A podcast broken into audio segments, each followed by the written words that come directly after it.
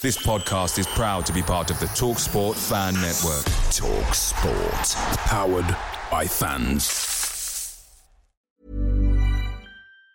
Planning for your next trip? Elevate your travel style with Quince. Quince has all the jet setting essentials you'll want for your next getaway, like European linen, premium luggage options, buttery soft Italian leather bags, and so much more. And it's all priced at 50 to 80% less than similar brands. Plus, Quince only works with factories that use safe and ethical manufacturing practices. Pack your bags with high-quality essentials you'll be wearing for vacations to come with Quince. Go to quince.com slash trip for free shipping and 365-day returns.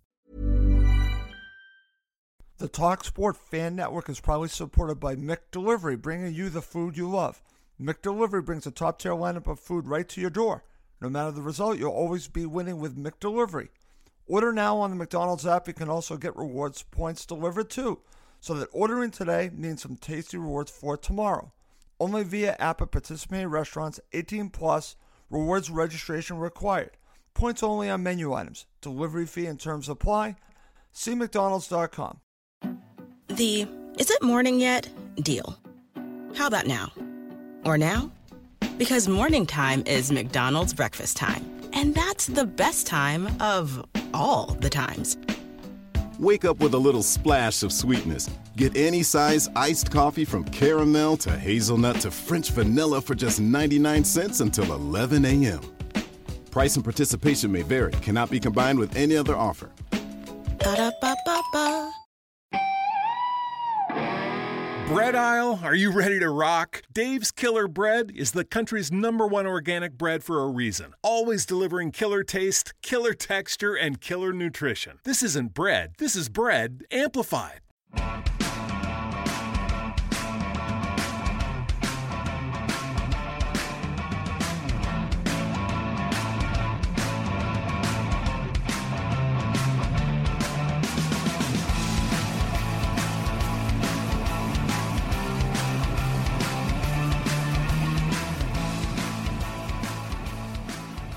Welcome to Cottage Talk, and this is the player ratings show. This episode will be going through the player ratings of Ryan O'Donovan from Football.London. I'll be sharing his ratings along with his commentary from the Chelsea match for the Fulham players. My co host Max Cohen will be reacting to his ratings and sharing his own and his commentary as well. We have much to get through in the player rating show, but before we do anything else, I'd like to welcome back Max to the show. Mr. Cohen, how you doing? I'm doing all right, Russ. Just really need this midweek victory tomorrow night. But, you know, I'm confident Claudio and the boys can get us a result. I am as well, and we will have a preview show. Just want to mention. Thank you. That's a great segue to talk about that we will have a preview show. But we have one last show to do, my friend, before we look forward to the big Leicester City match. We still have to talk about the players in a little bit more detail. We've done two shows. This is the third one. It's the player rating show. So let's get to it, my friend, and let's look at the player ratings for the match against Chelsea with the Fulham players. And I'm going to use, as always, the player ratings from Ryan O'Donovan. Let's not waste any time. Let's get right into it. Sergio Rico. Ryan O'Donovan gives him a six, and this is what he wrote, my friend. Made a few decent saves over the course of the first 45 minutes and continued that into the second half. Another good display from the keeper. Six, do you agree or disagree? Before I get your answer, I disagree. I think you should give him at least a seven. Your thoughts? I'm, I'm going to agree with Ryan here. I think a six is fair. I thought he Okay. made a number, a number of good saves. I think the save from Giroud when he got he got done well to stop that ball from going through his legs off the low cross. That was good. Um, but the reason I think it's a seven is because he conceded two goals. And to be fair, I just think you know I, I don't think he should have saved either of them. Maybe, but I think I think he could have done more. Honestly, I think for the Loftus Cheek one, I think he probably should have actually cut off the angle there for that second goal. I think Loftus Cheek probably too easy of a job there to slot that through. And then for the Pedro goal, for me, he just doesn't come off his line. He just kind of stands there. Um, and it, while obviously I'm not, this is not a, a, a knock on Rico. I think they're both very tough shots to save. I feel like maybe he could have done a little bit more. But I think a six is fair. He made some good saves throughout. Um, but to be fair, he wasn't necessarily peppered with opportunities. He didn't have to make too many saves. No. Um, I think that's going to show to us when we talk on later how well the, uh, the defensive midfield probably did. Okay, we will be getting to that. Let's now go and talk about left back Maxime Le Marchand. Again, Ryan O'Donovan gives him a six. Did a reasonable job at left back during the game and continued that throughout the second half. Wasn't anything about average, but it was decent from Le Marchand. Was sucked into the middle that gave Loftus Cheek space for his goal. Your thoughts on a six? Yeah, that's what I was gonna um, point out with uh, Loftus Cheek goal. Le Marchand is probably at fault there. That's probably his one major knock because I couldn't really think of anything else he did uh, did wrong all afternoon. Honestly, I thought he was very solid, and you know he's keeping Joe Bryan out of the team. So I think six, six and a half maybe uh, would be a good score for him. And obviously Claudio Ranieri rates him. And if you're keeping Joe Bryan out of the team, and that's probably a good sign. So I think Le Marchand is doing well to justify his place. I think solid is a great word to describe the play of Le Marchand lately. I understand that I might have gone a little bit higher, but I, I do see the reasoning behind the six. All right, let's now talk about Cyrus Christie. Ryan O'Donovan gives him a seven. I agree with this rating. This is what he wrote. Had a decent game at right back. Did well against a lackluster Marcos Alonso in the first 45 minutes. Got forward more in the second half, but couldn't deliver the killer cross. I agree with the rating, and I actually think he outplayed Alonso. Your thoughts? Yeah, I think he outplayed Alonso. And one man we got to mention is Eden Hazard. Yes. And sure, he fouled him a bunch of times. The most important thing is he got tight. I think he got in Hazard's head. He kind of, you know, he was never granted enough space, except maybe uh, for that last goal. But I thought Christie, a player who we've seen struggle so much in the Premier League, his improvement over the past couple weeks has been immense. So I'd even say seven and a half. I thought he was excellent. And, you know, we've seen reports in recent weeks kind of linking Nathaniel Clyne possibly yep. for a loan move to Fulham.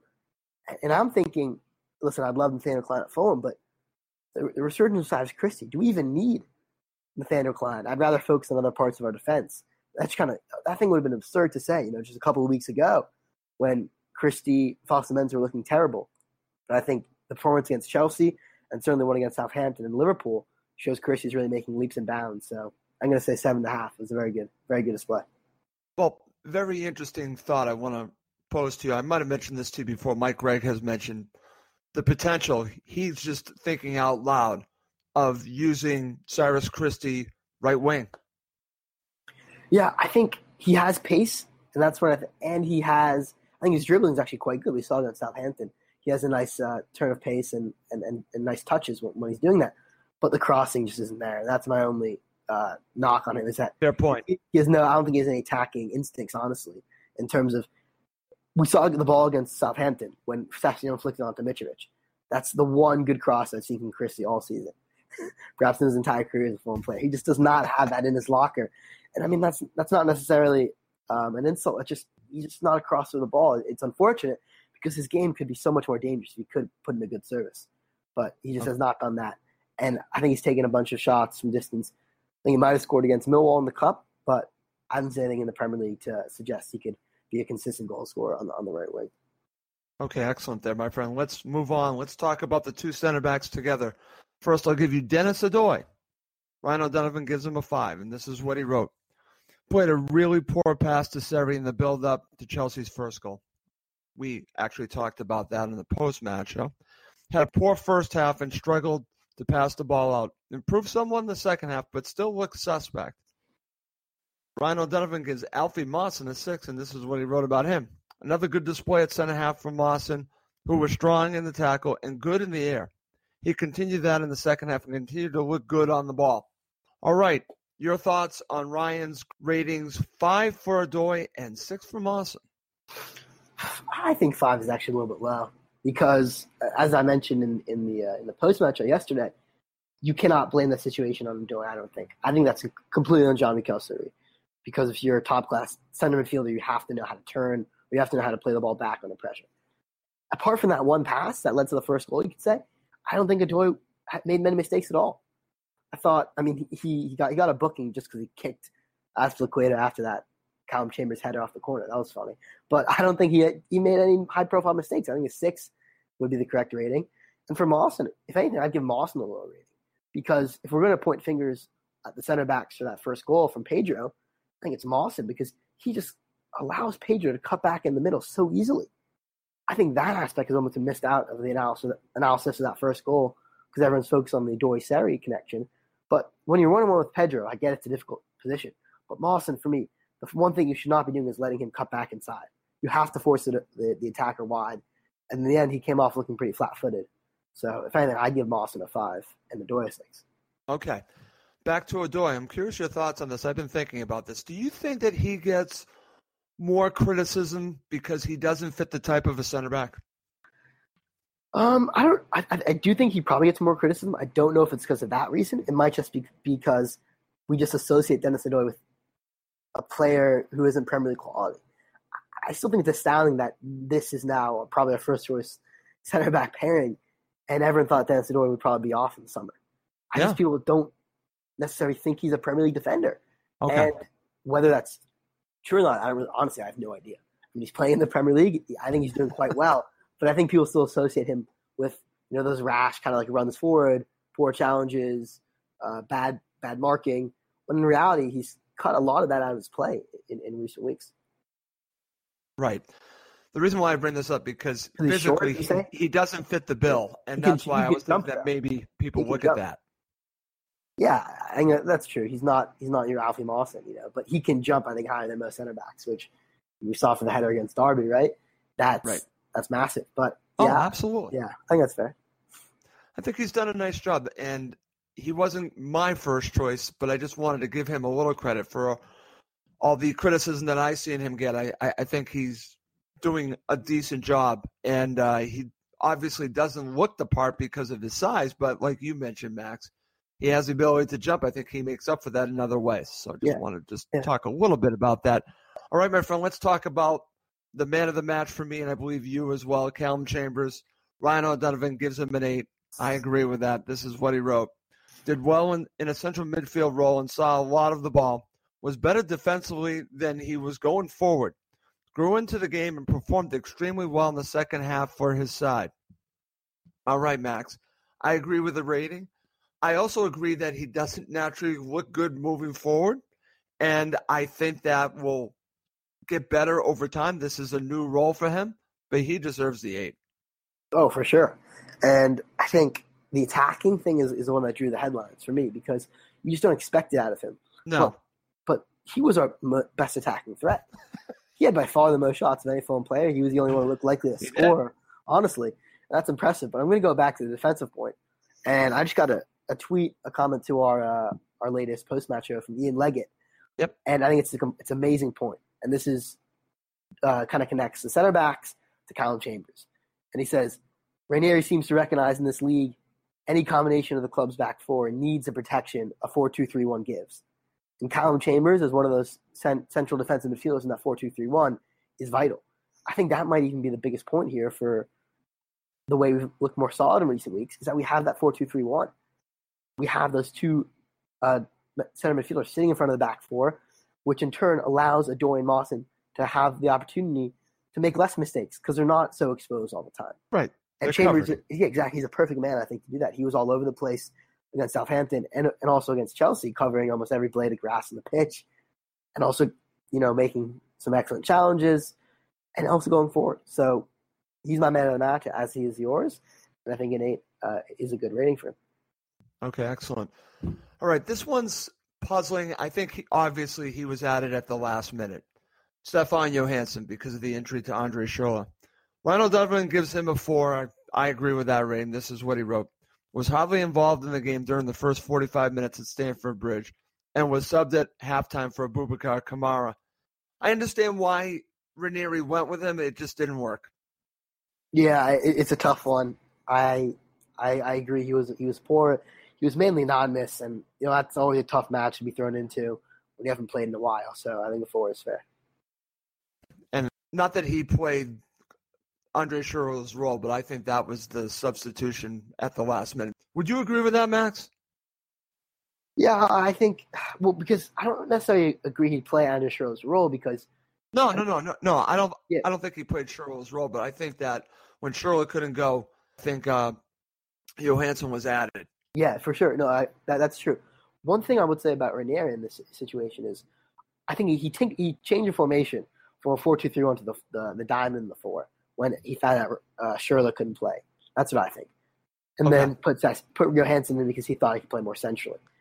Yeah, that's what I thought happened. Yeah, but I don't understand why. This is just my question. Obviously, Ranieri has his reasons, but why didn't he just stick with a four-two-three-one, play the play the, the attacking midfield three, as in the second half, and take out Ren, take out Schürrle and play either Kamara, Ayité, or, or Kebano. Obviously, those aren't necessarily the preferred right wing positions, Right. but he obviously showed faith in those players to make an impact in the second half. I would have loved to see Kamara from the off, you know, on, on, on Sunday, rather than the, the, the diamond formation that that basically fa- that wasn't that effective. You know, we love No. the four two three one now, and I think Kamara would have been brilliant in that all match. Well, he explained why he went with a diamond formation. It just didn't work. And then credit to him, he changed it. Okay, excellent, my friend. All right, Jean-Michel Seri. This is what he wrote, talking about Ryan O'Donovan. Caught too easily in possession by Kanté for Chelsea's first goal. Endured an extremely poor first half and looked a yard off everything. Improved a bit in the second half, but didn't really have much influence. Five. Your thoughts?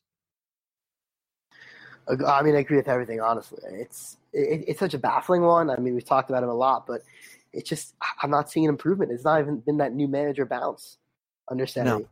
and it's it's. I honestly have no idea if he'll keep his starting place once Anguissa or McDonald come back. I, I, do not know. Honestly, I think uh, Ranieri would be tempted to play two defensive midfielders. Yeah. I think that that might suit his style better. So I could easily see Anguissa, Chambers, or even McDonald Chambers Yeah. at the expense of Seri. And I don't really think many people have a problem with that, which is remarkable to say because we, we all Strange to Myself say. Strange to say. But I think it's the right decision. Yeah. He was off off the pace is, is the word, is the phrase I'd most associate with him. And that's pretty remarkable because he's not a player who should be off the pace, but he is. And, you know, the giveaway, we've all talked about the giveaway. That's just inexcusable. You know, it's also inexcusable the corners, not, not clearing the first man. Professional footballers should No, not- they haven't been good either. I'm glad you're good. bringing that up. And to be fair, he had a couple of decent ones to Chambers that got off headers, but even one, one is too many. And it's Ranieri, I'm sure, is uh, hammering how important set pieces should be. And if he Yep. can't get that right, that that's worrying. So that indicates to me a larger loss of confidence in form, and and you just did not like to see that. Okay, excellent, my friend. All right, let's now go and talk about Tom Cairney. Ryan O'Donovan gives him a seven. This is what he wrote. Was Fulham's best player in the first half. He was comfortable on the ball in the final third and looked to make things happen when in possession. Quietened down in the second, but it was an encouraging display from the skipper. I agree with all of that. Your thoughts on Cairney and the seven? Yeah, I, I- think it's. I might honestly go six and a half because I thought he was influential, but again, not completely dominating as we expect, you know, from Our captain. And I think that's true because he had the injury, probably is still affecting him. You know, he was substituted with around 20 minutes ago, probably saving him for the Leicester match. But yeah, I'd say six and a half, seven is, is a fair rating. Okay, excellent. All right, let's now talk about Ryan Sessegnon. Ryan O'Donovan gave him a five. Started up front, but struggled to impact the game before being pulled out wide to give Fulham some width. Was hauled off at halftime by Ranieri. It just didn't work for Ryan Sessegnon against Chelsea for whatever reason. What are your thoughts? Yeah, I think the formation didn't do him any, any favors. Um, you know, as as Ryan mentioned, yeah, he just didn't have an impact. And at the end of the day, he didn't really, he didn't really have time to make an impact. I think he could have had um, a very big impact in that second half, but you know, it wasn't to be. I think he'll come back to Leicester City match really determined to prove his worth. Okay, excellent. All right, let's talk about Mitro. Alexander Mitrovic. Ryan O'Donovan gives him a five, and this is what he wrote. Did reasonably well as the target man and brought down some nice balls, but struggled with the defensive pressing side of the game at the bridge. He battled well with David Luiz and probably won most of the duels between the two. Struggled to get the service he needed to do anything up top, however. The last part is the part that bothers me, my friend, because again, he needs service, and we need to be getting the ball for him to be more effective. I, I like what Ryan wrote there, but I think part of this is um, his teammates not getting him more involved. Your thoughts on the five? Yeah, it's completely true because uh, he we've seen what he can do when he gets serious. I mean, the Southampton match, I've said it a lot. He didn't have too many opportunities, but he scored two goals because he's just so lethal when presented with them. And I'm really struggling to think of a clear goal scoring chance he had against Chelsea, which on one hand it's understandable because you're playing a, a, top four team away from home. But on the other hand, if you want to have any chance of getting any points or a win out of this, these matches, you need to give your star striker a chance. And, it, and it's telling that Callum Chambers had our most dangerous shots, not Mitrovic. So, not really his fault entirely. But I think a five has to be fair because he just did not have the chances. Okay, how concerned are you, Max, as we're talking about Alexander Mitrovic as we get closer to the January transfer window? Do you agree that we need another striker? At first, I thought you were going to ask me if he was going to leave, if he was going to be sold, and then that does take a turn. Um, do we need another striker? I think yes, because what Ranieri's indicated to me is that he doesn't rate Vietto at all. You know, he hasn't been even been in the squad. I don't think for last for this match he wasn't. I don't think he was in the Southampton match. So Vietto, the other person who I, I speculated might have played up top with with Mitrovic in a 4-4-2 formation, right. both of those things have seemed completely out of the question now. So I think he will favor another striker, but does that mean he'll play 4-4-2? Does that mean he'll have another option to bring off the bench? I don't know, but I I do think we were always a little light to start off the season in, in the center forward position, and that is something Ranieri would probably address. But is that our biggest problem? I'd say no. I'd, I'd say Ranieri would focus on the defense, the defensive midfield before he starts going to buy another striker. Okay, excellent there. Max, all right, let's move on from that. And let's now look at the substitutes. The substitutes made a difference, I thought. And let's look at the ratings there. For them, let's start with Floyd. Ryan O'Donovan gives him a five. Came on to add some width to Fulham's midfield and did that without ever really getting into dangerous positions for his side. Bubakar Kamara also gets a five. Got involved in the game more as the second half went on, and while he did well, it's a case again with Kamara that it was very hot and cold performance. And finally, Neeskens Kebano ends the substitutes with five. He gets a five as well. Didn't really have an impact on the game this afternoon. So they all get fives from Ryan O'Donovan. Your thoughts? I really don't see how you can give all those three players a five because their performances were nothing alike. Honestly, I I I give Ayité a five. I think that's the only one I agree with because I think he okay because he's on for halftime, right? It's not just yeah a last ten minute substitution, and I'm really struggling to think what he did, and that's never a good sign, honestly. so that's kind of average. Kamara seven. I, I, listen. I'm a huge Kamara fan. You, you I know you are, but I think this is justified. I just go back to the one that, that one attack uh, I think which ended in the chamber shot being saved, yeah. which him and Christie combined brilliantly down the wing. Kamara ended up pushing Marcos Alonso into the advertising hoardings. Yeah. Because he had too much strength. And that just to me signified how dangerous he can be. Listen, of course, he took that wild shot from 35 yards out when the match was already gone, but he was dangerous. He gives us that dimension that no one else in this Fulham team can.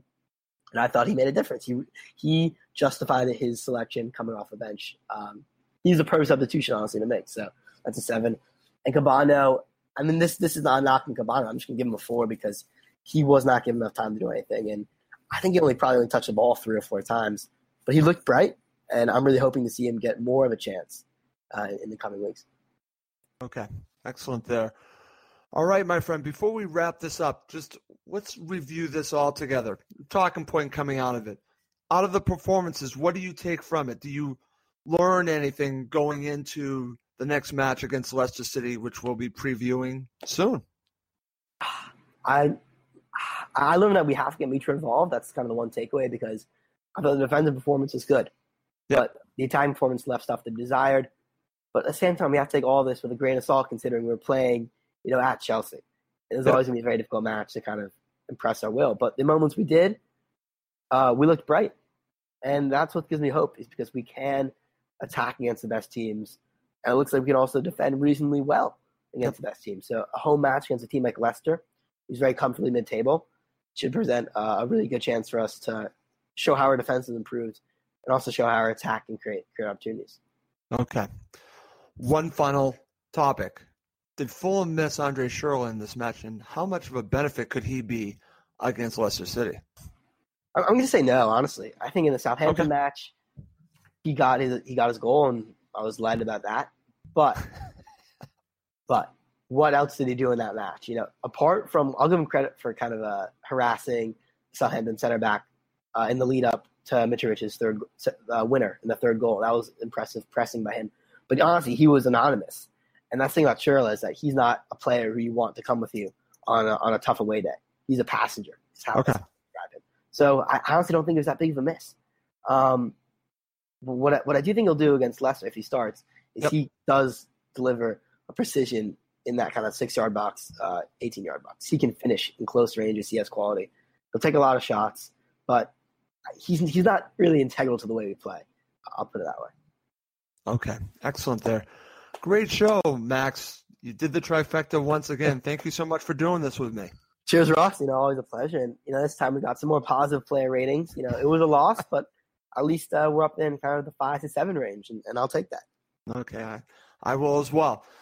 One last thing before we go, just if you uh, listen to Cottage Talk, there's several places that you can listen to the show. You can listen to an Apple podcast.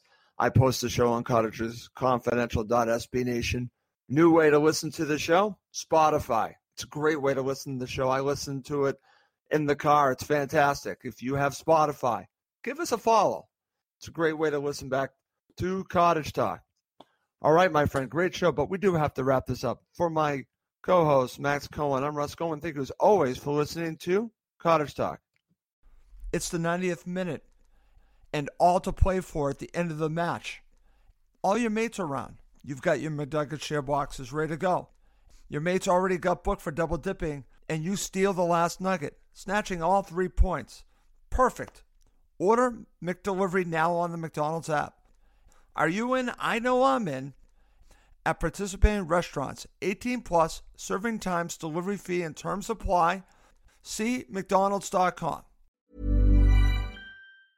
Planning for your next trip? Elevate your travel style with Quince. Quince has all the jet setting essentials you'll want for your next getaway, like European linen, premium luggage options, buttery soft Italian leather bags, and so much more. And is all priced at 50 to 80% less than similar brands. Plus, Quince only works with factories that use safe and ethical manufacturing practices. Pack your bags with high-quality essentials you'll be wearing for vacations to come with Quince. Go to quince.com/pack for free shipping and 365-day returns. This podcast is proud to be part of the Talk Sport Fan Network. Talk Sport, powered by fans.